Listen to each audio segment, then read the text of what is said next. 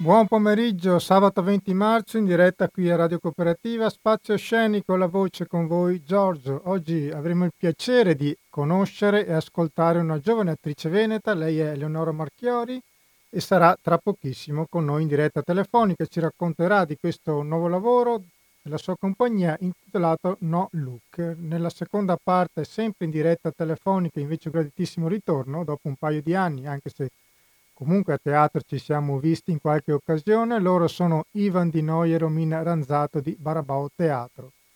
Noi ora andiamo in pausa musicale per collegarci con il nostro primo ospite con una canzone che richiama la primavera, che almeno da calendario inizierà domani, ma anche viste le piante che cominciano a fiorire, con una canzone che ricorda una tradizione veneta che si usava in questo periodo, che è il Battimarzo, la canzone in dialetto bellunese, per i veneti sicuramente comprensibile, per gli altri comunque provateci. E, eh, si intitola Battimarzo, lei è Erika Boschero. Buon ascolto e a fra poco.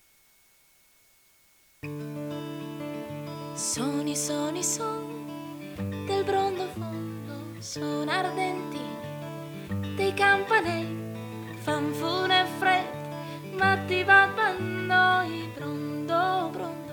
Senti come che suona il brondo, bala in tondo, bala ma non in tondo. Tornerai la primavera, scionfa d'erba e prate fiori, ed e zighette bocette, che i corvia pari pra noi a ciapelle le usariole a impizzar le notti fonde per confonderle cudi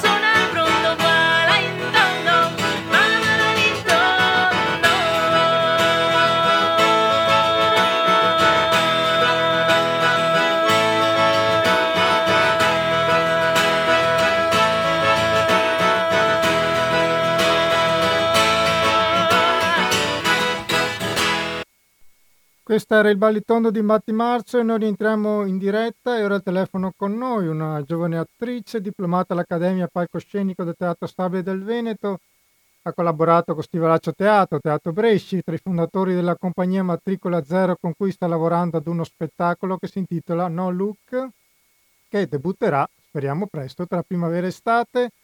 Oggi è la prima volta che è ospite di Spazio Scenico e noi le diamo il benvenuto. Buon pomeriggio Eleonora Marchiori. Buon pomeriggio, grazie, grazie per avermi invitata. Eh, grazie mille a te per essere oggi con noi. E allora, Leonora, diciamo, sei un'attrice tra l'altro molto giovane, diplomata all'Accademia dello Stabile pochi, sì. pochi anni fa. Innanzitutto, come sei arrivata alla scelta dell'Accademia Teatrale? Dopo una laurea, ho visto. Sì, sì, eh, diciamo che è stata, è stata sempre una mia è stata sempre una mia passione, eh, quella della recitazione. E, e niente, anche mh, dopo, dopo, la laurea mh, mi sono resa conto che, che questa, questa, passione, questo fuoco. Ricordiamo traduzione, traduzione, scusami, traduzione specialistica e interpretazione di conferenza. Sì, esatto, mi sono laureata come interprete e traduttrice a, alla scuola interpreti appunto di Trieste e, e poi una volta, una volta laureata ho eh, ho provato insomma ad entrare all'Accademia del Teatro Stabile del Veneto e mm, ho passato l'audizione e, e, quindi insomma ho cominciato a, a studiare a tempo pieno eh, all'Accademia. Tra l'altro subito dopo, dopo, il diploma all'Accademia hai vinto anche un premio importante eh, nel concorso I giovani e la commedia dell'arte, tra l'altro la giuria di Enrico Bonavera, quindi un grandissimo attore. Cosa ci puoi dire di questo momento che presumo importante per te? Bah, è, stata, è stata un'emozione grande. La, mm, eh, insomma, il concorso si svolgeva al teatro di Bibbiena di Mantova, che è un, un teatro mh, mm, storico meraviglioso. E, mh, mm, è, stata, è stata una bella occasione per mettersi in gioco, sì, appena, usciti, appena uscita dall'accademia e um, insomma è stata, è stata anche una bella soddisfazione, ecco. Ok, e ritornando un po' ai giorni nostri, è un tema che stiamo affrontando un po' da, da diversi mesi. Per te sì. che sei una giovane attrice, tra l'altro appunto che stai avendo diverse soddisfazioni, ma comunque hai iniziato da pochi anni, hai lavorato con con Stivalaccio Teatro, hai recitato a Goldoni di Venezia, in Arlecchino, sì. L'Anello Magico con Marco Zoppello, hai recitato sì. con Teatro Bresci.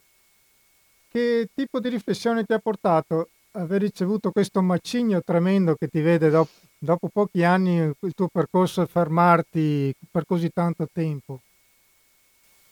Eh, ehm, allora è stato sicuramente un, un periodo duro, ehm, proprio un mese fa circa è, è, stato il primo compleanno di questo, di questo periodaccio e mh, io credo che al di là delle, delle date perse, no? delle, degli spettacoli che erano in programma e che sono saltati, ehm, uno dei grossi danni di, insomma, di questi ultimi mesi è ehm, va a colpire proprio la programmazione, l'organizzazione, la, la pianificazione. Eh, magari questo non è un aspetto a, a cui una persona che, che, non fa parte di questo settore pensa, ma ehm, il settore del, dello spettacolo è fatto proprio di pianificazione e di organizzazione, quindi non solo vanno a saltare magari le, le date del, di un mese o dei, dei mesi successivi, ma eh, come dire, anche il lavoro di 8-10 mesi dopo eh, salta o chissà verrà posposto, insomma eh, va in crisi. E, mh, io mi auguro che mh, adesso con il periodo primaverile ed estivo eh, si riesca a, a ripartire, eh, vengano istituiti dei fondi che aiutino le compagnie, mh, mm, che sono tantissime, che sono veramente tantissime, eh, a ripartire e a, e a, tornare in scena, ovviamente con, tutti, mh, mm, dire, con tutte le, le misure del caso, con il distanziamento, le mascherine, la misurazione della temperatura, tutto quello che serve per, però per tornare mh, a lavorare e per tornare a, ad essere anche pubblico. Ma te l'aspettavi una sensibilità diversa magari da parte istituzionale o anche da parte delle persone? Um, ma da parte delle persone in, in generale, diciamo come pubblico, mh, c'è, stata anche, c'è stata anche vicinanza, io credo. Adesso è il momento che le istituzioni ehm, appunto eh, pianifichino e mettano in campo delle risorse eh, con cui le, le, compagnie e i lavoratori possano ripartire. È necessario. Um, al di là, eh, cioè intendo al di là dei bonus o mh, mm, quello che riceve il singolo lavoratore, no? ma proprio dei fondi per,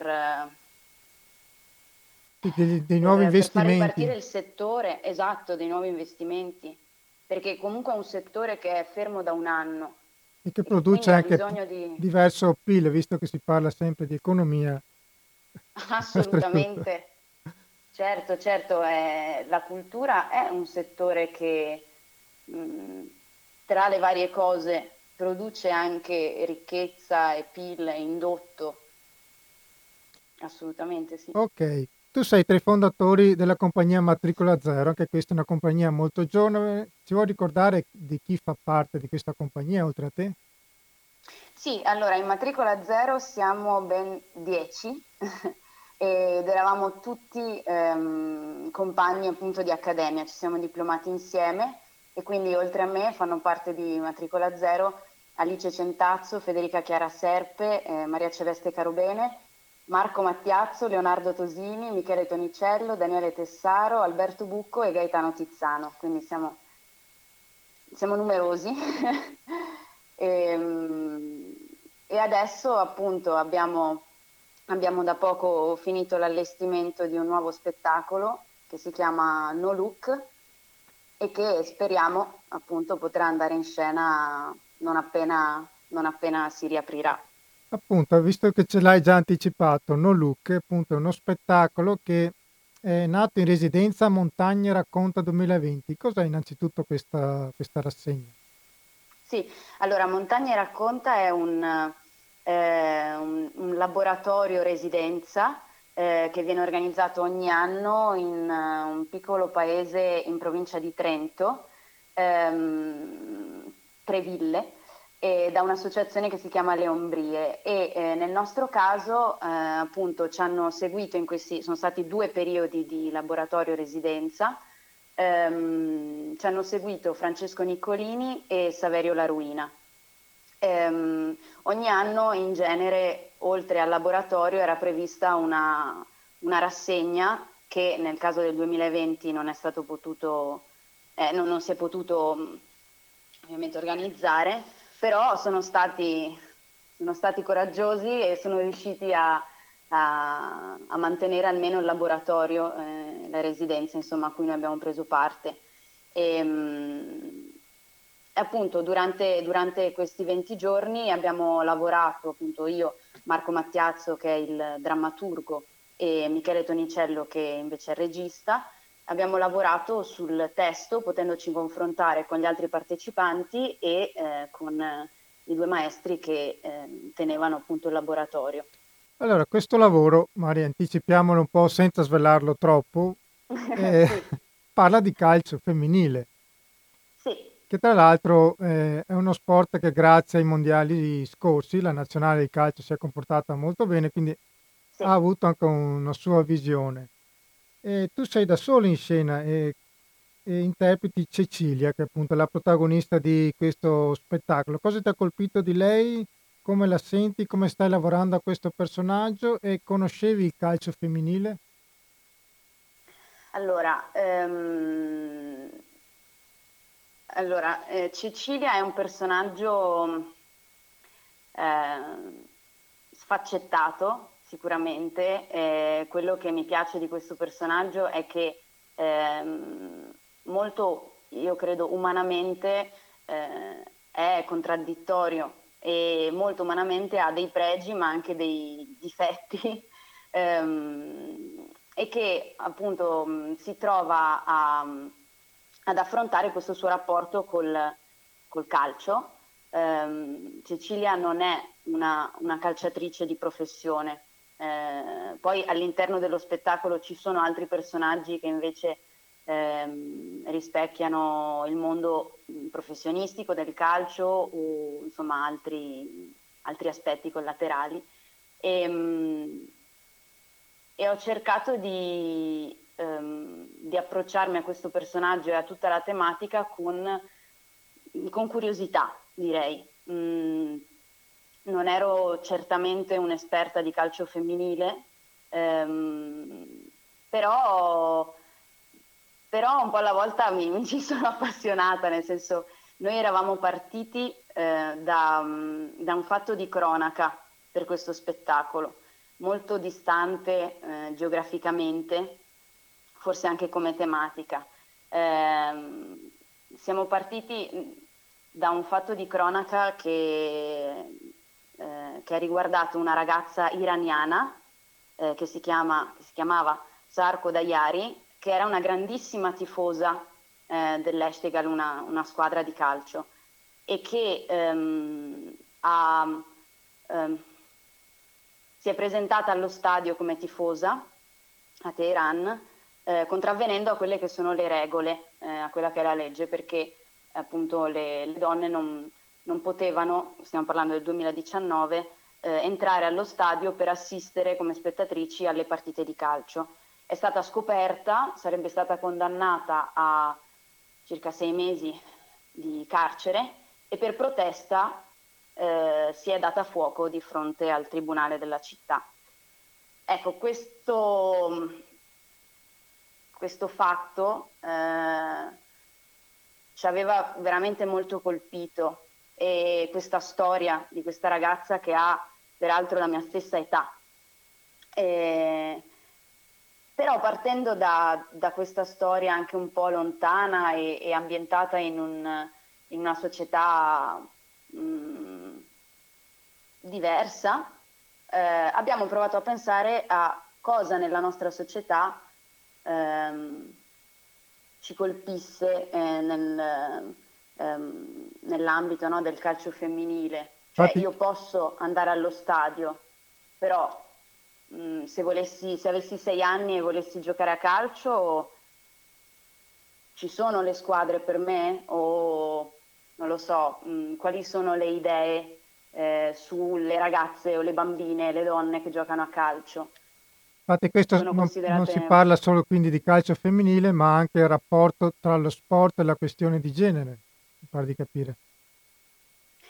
Ma sì, ehm, diciamo, ehm, cioè, lo sport no, è sia, nello sport si arriva a, a gareggiare, a competere a livelli agonistici di professionismo e eh, è, allo stesso tempo è un aspetto molto presente nella vita dei bambini, dei ragazzi e delle bambine e delle ragazze eh, nella vita di tutti i giorni. Poi eh, quanti arrivano ad essere professionisti? Una, una minoranza, però è comunque un, ehm, un aspetto eh, fondante del, dell'infanzia, dell'adolescenza, della, anche della vita di paese, perché poi alla fine No è ambientato in un, in un piccolo paese immaginario, ma come ce ne possono essere tanti, eh, nel nostro caso eh, sul, mm, che si trova lungo la riviera del Brenta. Ok, tra l'altro quindi anche il diritto di poter scegliere la propria strada. Eh, esatto cosa che purtroppo non avviene in tanti paesi come appunto l'hai ricordato tu anticipandoci la storia con cui avevate iniziato questo spettacolo. Tra l'altro, i giorni scorsi ci ha molto colpito anche la storia di, un, di una pallavolista che era rimasta incinta, che è stata tra l'altro citata dalla squadra per danneggiamento. No? Eh sì, cioè, ehm, eh, io, io, credo che, che sia importante mh, eh, raccontare di queste storie perché abbiamo visto anche così facendo ricerca ehm, per questo spettacolo, poi alla fine gli avvenimenti più che suonano più assurdi sono quelli che sono accaduti davvero. Ora non voglio fare troppi spoiler, spero che si riaprirà presto e che le persone potranno venire a vedere lo spettacolo, ma davvero le, le cose più assurde non ce le siamo dovuti inventare. E, e questo almeno a me come, come interprete, come cittadina ha fatto riflettere. E sicuramente la pandemia queste cose le ha eh, evidenziate, visto anche l'aumento, anche la perdita di lavori in maggioranza femminile e anche l'aumento eh sì. appunto delle violenze in casa. E quindi insomma primavera estate speriamo di, di, di poterlo vedere, tienici aggiornati magari sulle date che, che vedremo di informare. Ricordavamo anche le, le, tue varie partecipazioni, tra cui Teatro Bresci, dove hai lavorato con eh, la signorina Julie, nelle, sì. nei panni di Christine. Cosa ci puoi dire di questo lavoro? Tra l'altro hai lavorato con tre grandissimi artisti. Sì, eh, la signorina Julie appunto è stato uno spettacolo con la regia di Giorgio Sangati e eh, in scena eh, con me c'erano Anna Tringali e eh, Giacomo Rossetto, eh, rispettivamente appunto Julie e Jeanne. E, mh, mm, anche questo è uno spettacolo che avrebbe avuto altre date nel 2020 ma che sono state bloccate dalla pandemia. E, mh, mm, ma un'esperienza bellissima. Um, è uno spettacolo, uno spettacolo intenso, è, una storia che, che anche lì mh, porta a riflettere eh, su, su, quella che è l'indole umana, su, su quello che è il... Um, come dire, il... Sì, è un, mo- un mondo che sta andando, in, un mondo di arrivismo anche. Sì, sono tre personaggi eh, che appartengono a, diciamo, a classi sociali differenti. Abbiamo appunto signorina Julie che è comunque parte di una nobiltà in declino, ma comunque una nobiltà. Jeanne che è questo eh, cameriere, maggiordomo che però aspira a mh, elevare la propria condizione sociale e Cristina, appunto il personaggio che interpreto io, che è la, la cuoca, che fa parte della, così, della, della servitù e, e, che è, eh, come dire, totalmente mh, eh, consapevole della, della, della propria classe sociale di appartenenza e totalmente convinta del fatto che per mantenere eh, un equilibrio nella, nella sua condizione ma nella società in generale, queste classi debbano rimanere esattamente così come sono e ognuno deve ehm, attenersi alla classe sociale che per nascita in qualche modo ha, eh, ha ereditato. Ha ereditato, esatto. E lo scontro tra i tre personaggi poi, vabbè, anche qui non voglio fare troppi spoiler, ma insomma nasceranno degli scontri notevoli tra eh, le, le tre, i tre personaggi, le tre visioni, insomma, e, e appunto le aspirazioni di ognuno. Ok, uno spettacolo che sicuramente ritornerà anche questo alla prossima riapertura. Eleonora, Eleonora io ti ringrazio innanzitutto, tienici aggiornata sulle prossime date che comunicheremo. Certo. Eh, grazie, grazie davvero per essere stata oggi con noi. Buon pomeriggio allora. Grazie a voi, buon pomeriggio. Un abbraccio. A voi. E noi ora facciamo una pausa musicale, 20 marzo. 20 marzo è una data importante per vari aspetti. Ricordiamo che quello che è successo il 20 marzo 1994, ovvero l'assassinio di Ilaria Alpi e di Miran Krovat in Mogadiscio mentre lavoravano ad un'inchiesta di rifiuti tossici e armi tra Italia e Somalia, una delle tragedie ancora irrisolte che cerca verità e speriamo arrivi. E noi la ricordiamo con questo, questa canzone dei gang e nel frattempo noi ci colleghiamo con il nostro ospite che sarà Ivan Di Noia, ma nel momento intanto Ilaria Alpi con i gang. Buon ascolto. E questi erano i gang e ora al telefono con noi. Un graditissimo ritorno. Barabao Teatro Ivan Di Noia. Buon pomeriggio. Buon pomeriggio Giorgio, buon pomeriggio a tutti i collaboratori e un abbraccio al pubblico. E un abbraccio anche a Romina che so che è lì con te. Grazie, grazie e un abbraccio in lontananza a tutti quanti. Grazie mille. Allora ragazzi, innanzitutto come state? Magari domanda un po' stupida, però ve la chiedo.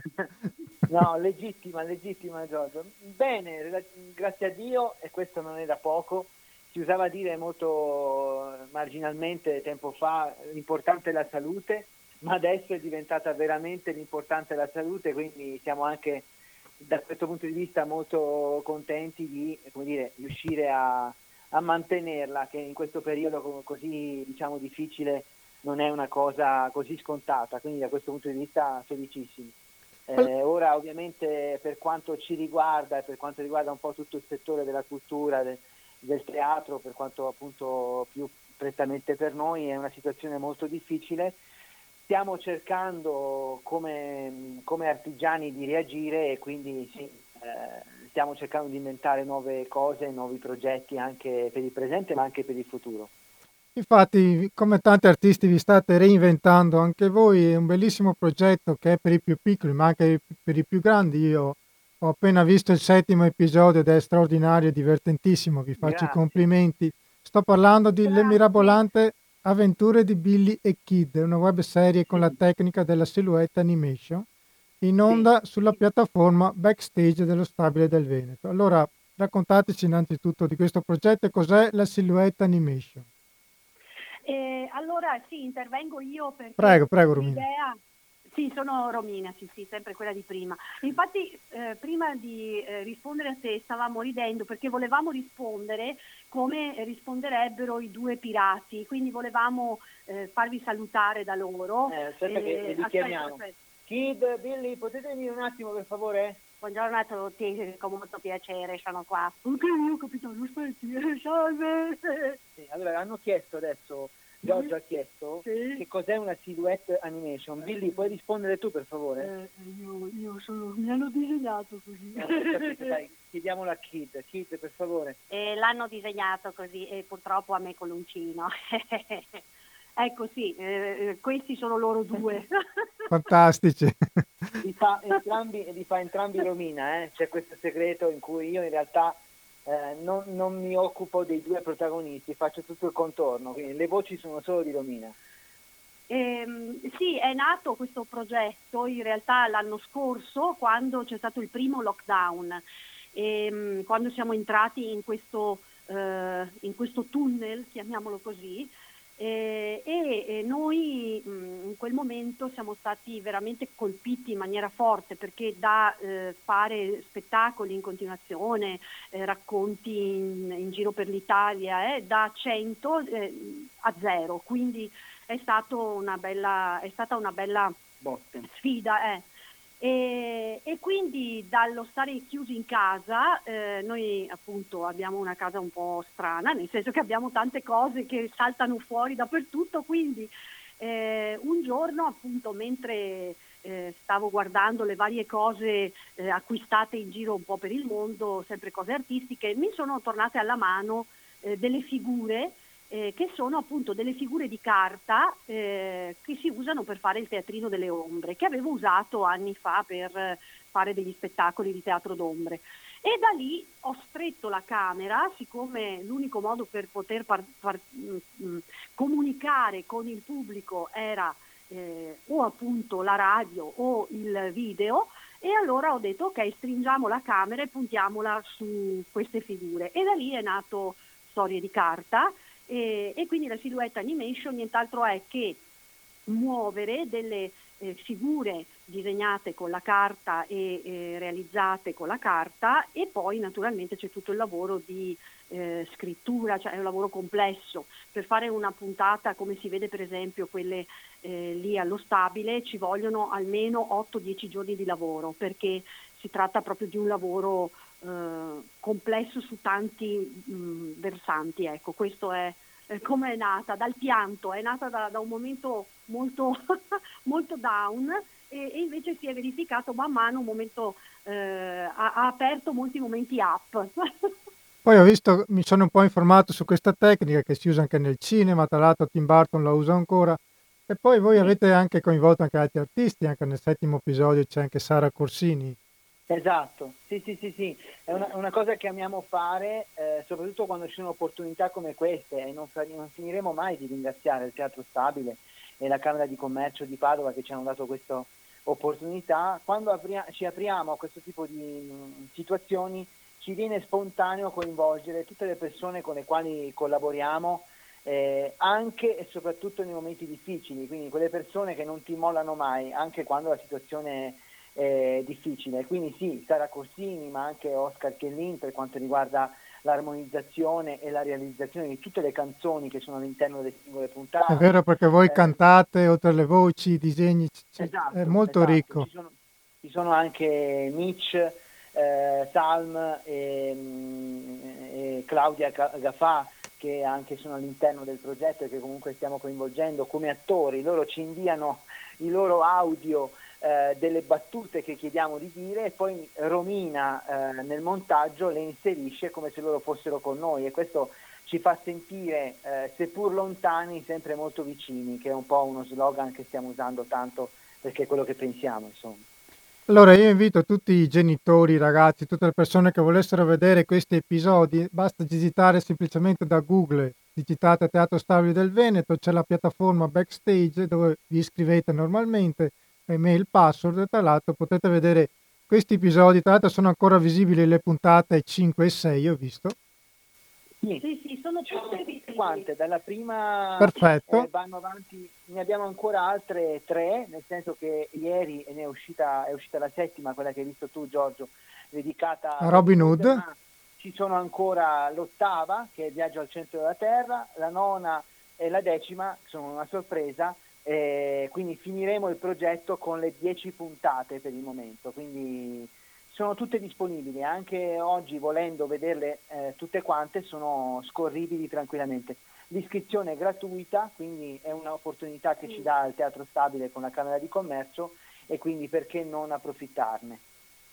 Perfetto, tra l'altro 21 marzo eh, ricordiamo giornata mondiale della memoria e dell'impegno in ricordo delle mafie. Sì. Prima di arrivare a pillole di legalità vorrei partire da un vostro lavoro che si intitola Omertà Capace 23 maggio 92, uno spettacolo molto bello dove Romina in regia e tu Iva sei in scena. Sì. È uno spettacolo che, che parte tra l'altro non, da un evento che ti aveva colpito da ragazzino. Sì, sì, è stato, è stato incredibile Giorgio il fatto che eh, fosse nella, nel mio desiderio quello di raccontarlo anche alle giovani generazioni da molti anni. È stato un caso, mh, mm, non ce ne siamo neanche resi conto fino a che non abbiamo poi fatto mente locale, che l'anno in cui lo abbiamo prodotto, che era il 2017, a marzo, coincideva con il 25 anno, eh, il 25 anniversario della strage di Capaci e ha creato una, dire, una unione di intenti così forte che alcune personalità eh, nella polizia lo hanno visto e hanno voluto eh, anche portarlo in Senato e quindi nel novembre 2017 ero a un metro di distanza da Pietro Grasso. Che conosce eh, benissimo, tra l'altro, conosceva benissimo Falcone. Esatto, esatto, è stato il giudice all'atere del maxi processo e nello spettacolo lo nominiamo e si sentono le voci originali di tutti i protagonisti eh, di quel momento storico anche per l'Italia. E quindi è stato emozionante e da lì poi grazie a Dio la cavalcata è stata davvero notevole perché lo spettacolo in pochi anni ha girato tutta l'Italia, ha avuto modo di incontrare tantissimi ragazzi che come dicevi tu eh, avevano la stessa età di quando io ho vissuto la storia guardandola in tv. Avevo 13 anni, è stata una cosa che non avevo mai visto, forse neanche nei film, eh, l'esplosione che c'è stata per Capaci. Da lì in qualche modo ho voluto studiare eh, l'argomento, capire chi fosse Falcone e in qualche modo poi ho allargato le mie conoscenze ed è una cosa che ho capito che mm, mi piacerebbe portare avanti finché, mm, finché, mi sarà possibile, mescolare la mia parte artistica di attore alla volontà di far passare dei messaggi positivi ai ragazzi, perché in questo momento credo che ne abbiano assolutamente bisogno. Poi la cosa che mi è piaciuta molto di questo bellissimo lavoro che spero di rivedere è come, raccon- come raccontate questa storia partendo da da quella che era una giornata qualsiasi, dalla nazionale, da tu che stavi guardando la televisione in Rai, una, il tuo esatto. programma preferito. E, sì. e, tra l'altro sei da solo in scena, ma cioè, grazie al tuo talento sembra che i personaggi che interpreti ti stiano attorno. Sì, sì, è emozionante. Non ti nascondo che dopo già 100 e passa repliche non è semplice gestire l'emozione che la storia provoca, perché anche io ho questa percezione dall'interno, eh, di avere tutti e quattro i protagonisti, Falcone, Buscetta, eh, Riina e Greco, eh, tutti vicino a me, eh, quindi è stato straordinario il lavoro che ha fatto Romina come regia perché mi ha consentito di vivere proprio la, lo spettacolo, viverlo, non so come, in che altro termine poterlo diciamo, descrivere, ma al tempo stesso è la storia, no? è una storia fortissima. È secondo me, nel mio piccolo, forse per quanto riguarda la mia generazione, è il nostro 11 settembre ehm, italiano e quindi credo che poi ai ragazzi questo arrivi e chi magari non conosce la storia poi so eh, perché me l'hanno detto appunto che è incuriosito e va a vedersi le immagini originali su YouTube, eh, va a studiare sui libri, si compra eh, tutti i documenti necessari per, per, scoprire la storia, che è un po' il nostro obiettivo, no? mantenere alta la memoria, perché vuol dire, eh, siamo abituati soprattutto in questi ultimi periodi a mm, dire, denigrare lo Stato in quanto eh, entità, però appunto è una frase banale, lo Stato siamo noi e se siamo in grado di passare delle informazioni no? di, dello Stato buono, lo Stato che ha saputo fare il proprio lavoro, i ragazzi magari ci possono permettere di dire, vedere un futuro migliore per tutti. La straordinaria forza di spettacoli come questo, appunto, di porre le, delle domande a chi, a chi viene a vederli, appunto. E, sì, sì, sì. e ricordiamo anche appunto questo nuovo progetto a cui state lavorando, Pillole di legalità, sempre col Teatro Stabile del Veneto, giusto? No, per il momento è un progetto che abbiamo fatto partire, eh, tra l'altro su richiesta di alcune scuole, nel senso che Perfetto. come accennavamo, siccome Omertà è andato molto bene in questi ultimi anni, alcune scuole eh, avevano il piacere di capire se, nonostante il momento pandemico, si potesse creare un qualcosa anche eh, con, uh, associandolo alla DAD, la didattica a distanza. Allora la nostra idea, però è una nostra personale idea, quindi eh, nulla toglie che diciamo, chiunque abbia voglia di farlo lo può fare. La nostra idea di teatro in streaming non ci risuona e non, non riusciamo proprio ad accettare il fatto di fare uno spettacolo anche in un teatro con un pubblico che in realtà è collegato su, su Zoom o su Meet o sui canali social vari. Quindi il live per noi è live con il pubblico e quindi abbiamo pensato a questa formula di docufilm, cioè creiamo una, un cortometraggio perché eh, per quanto riguarda pillole di legalità il primo è sulla falsariga appunto di Omertà dedicato sempre a Giovanni Falcone ma è proprio preparato come se fosse un cortometraggio cinematografico. E eh, eh, abbiamo appunto cominciato questa relazione con il docufilm perché alcune scuole proprio per il 21 marzo e infatti credo che stamattina già un bel po' di ragazzi abbiano già visto eh, in alcune scuole su Monte Belluna eh, la, la, versione appunto docufilm, è un altro modo per noi per entrare dire, in relazione con le scuole e dare questa nostra uh, opportunità. Proponiamo dopo la visione del video un incontro Zoom con i ragazzi per uh, poi ascoltare le loro curiosità e le loro domande sia per quanto riguarda la tematica che abbiamo sviluppato sia per poi anche le singole curiosità rispetto a come l'abbiamo realizzato, rispetto a Pronto? Abbiamo perso Ivan, proviamo a ricollegarci, vediamo se riusciamo. È caduta. Ecco, eccoti, eccoti, prego, poi stavi no, per... quindi, in sostanza appunto questo è Pillole vuole diventare all'inizio un qualcosa che possa arrivare alle scuole anche con didattica a distanza, però stiamo già lavorando perché ogni pillola possa poi essere in futuro realizzata anche dal vivo, perché il nostro mestiere di teatranti necessita della presenza del pubblico, sono la nostra vita, diciamo, il nostro sale. Ok, ragazzi, io vi ringrazio di cuore per essere stati con noi, è sempre un piacere Grazie. ascoltarvi. Grazie, grazie. E a tutti i radioascoltatori. E i vostri collaboratori che sono sempre gentilissimi. Grazie mille, un abbraccio allora, buon un lavoro. Abbraccio un abbraccio a voi, grazie Giorgio. Voi, grazie. Buona domenica a tutti. A tutti, arrivederci. E noi facciamo una pausa, facciamo, visto che il 21 marzo sarà anche la giornata della poesia. Eh, a novembre abbiamo avuto il piacere di avere con noi Lorenzo Maragoni, noto regista teatrale ma anche poeta, che ci aveva inviato alcune sue poesie, tra cui c'è questa bellissima che si intitola Un punto, allora io ve la faccio risentire e subito dopo ci sarà una pausa musicale, quindi noi rientriamo dopo la, dopo la poesia dopo la canzone per il finale de, de, della puntata di Spazio Scenico. Buon ascolto, Lorenzo Maragoni, un punto.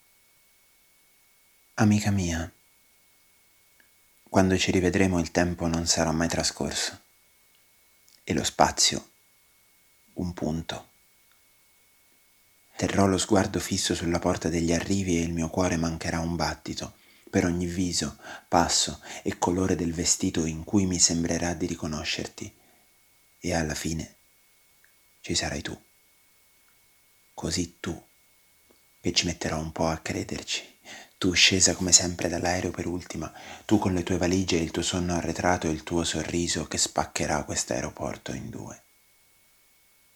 Ci cammineremo incontro e nella distanza che si accorcia sentiremo il tempo che si richiude, questa cerniera di mesi che si ricongiunge e ci si prende dentro, sentiremo lo spazio ricucirsi fino a diventare un punto, il punto in cui i nostri corpi impatteranno, si riconosceranno, saranno forse i nasi a toccarsi per primi, forse le fronti, forse le mani, ad incontrarsi e poi allargarsi sulle guance, sulle braccia, sui colli, sulle pance, sulla mia schiena curva, sulle tue punte dei piedi un punto saremo infine, per un momento, io e te.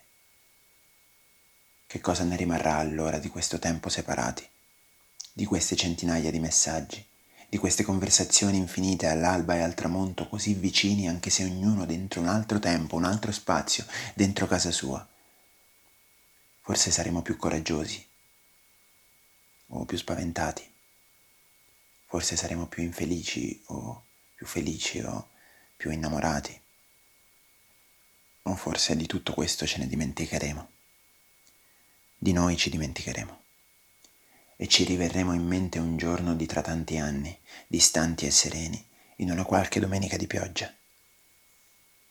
Amica mia, l'amore è un punto nel cerchio di questa vita, un punto piccolo, come la terra vista dallo spazio, un punto grande, come la terra su cui poggiamo i piedi con simmetria quasi perfetta ora.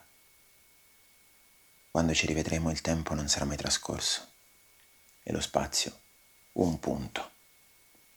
Per oggi, in questo tempo così incerto, in questo spazio così aperto, l'amore è un punto alla fine di una frase questa. Rientriamo dalla pausa musicale con Emilia Ricamu e la poesia di Lorenzo Maragoni, un punto. Ricordiamo anche che Lorenzo Maragoni, tra l'altro, è regista dello spettacolo Le regole dell'adolescenza, che potrete vedere nella piattaforma backstage dello Stabile del Veneto, dove tra l'altro potete vedere appunto le mirabolanti avventure di Billy e Kid di Barabao Teatro che sono stati poco fa con noi. Allora, io vi ricordo innanzitutto che questa è Radio Cooperativa, la nostra è un'emittente libera, noi non abbiamo sponsor commerciali, viviamo grazie al contributo volontario di tutte le persone, i conduttori tecnici che lavorano qui in radio in modo volontario. Per chi potesse aiutare a tenere viva Radio Cooperativa, noi abbiamo tra, tra l'altro il conto corrente, numero 120 82 301, intestato a Cooperativa, Informazione e Cultura di Antonio da Tempo 2 35 131 Padova oppure andando a visitare il nostro sito www.radiocooperativa.org trovate tutti i modi per poter aiutare la radio.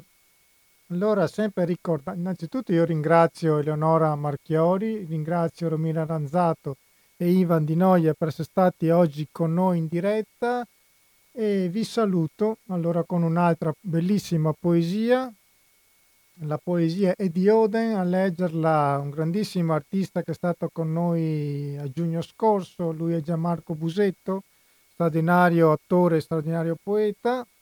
E poi ci salut- dopo la poesia, come sempre, la nostra sigla finale, non farti vedere, dell'attrice e cantautrice Maria Roveran. Allora, Oden, letto da Gianmarco Busetto, e poi la nostra sigla, canzone che chiude la puntata di Spazio Scenico. Io vi ringrazio per essere stati all'ascolto, un, un abbraccio e buon pomeriggio, rimanete con noi.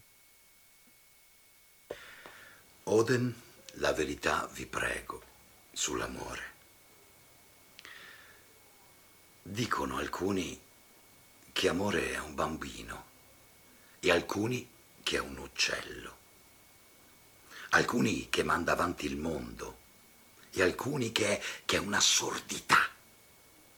E quando ho domandato al mio vicino, che aveva tutta l'aria di sapere, sua moglie si è seccata e ha detto che non era il caso. No. Assomiglia a una coppia di pigiami o al salame dove non c'è da bere. Per l'odore può ricordare i lama o avrà un profumo consolante. È pungente a toccarlo come un pruno o lieve come un morbido piumino. O ben liscio lungo gli orli. La verità, vi prego, sull'amore. I manuali di storia ce ne parlano in qualche noticina misteriosa, ma è un argomento assai comune a bordo delle navi da crociera. Ho trovato che vi si accenna nelle cronache dei suicidi e l'ho visto persino scribacchiato sul retro degli orari ferroviari. Ha il latrato di un alsaziano a dieta o il bom bom di una banda militare. Si può farne una buona imitazione su una sega o su uno Steinway da concerto. E quando canta le feste è un finimondo. Apprezzerà soltanto roba classica. Smetterà se si vuole un po' di pace. La verità, vi prego, sull'amore. Sono andato a guardare nel Berceau e lì non c'era mai stato.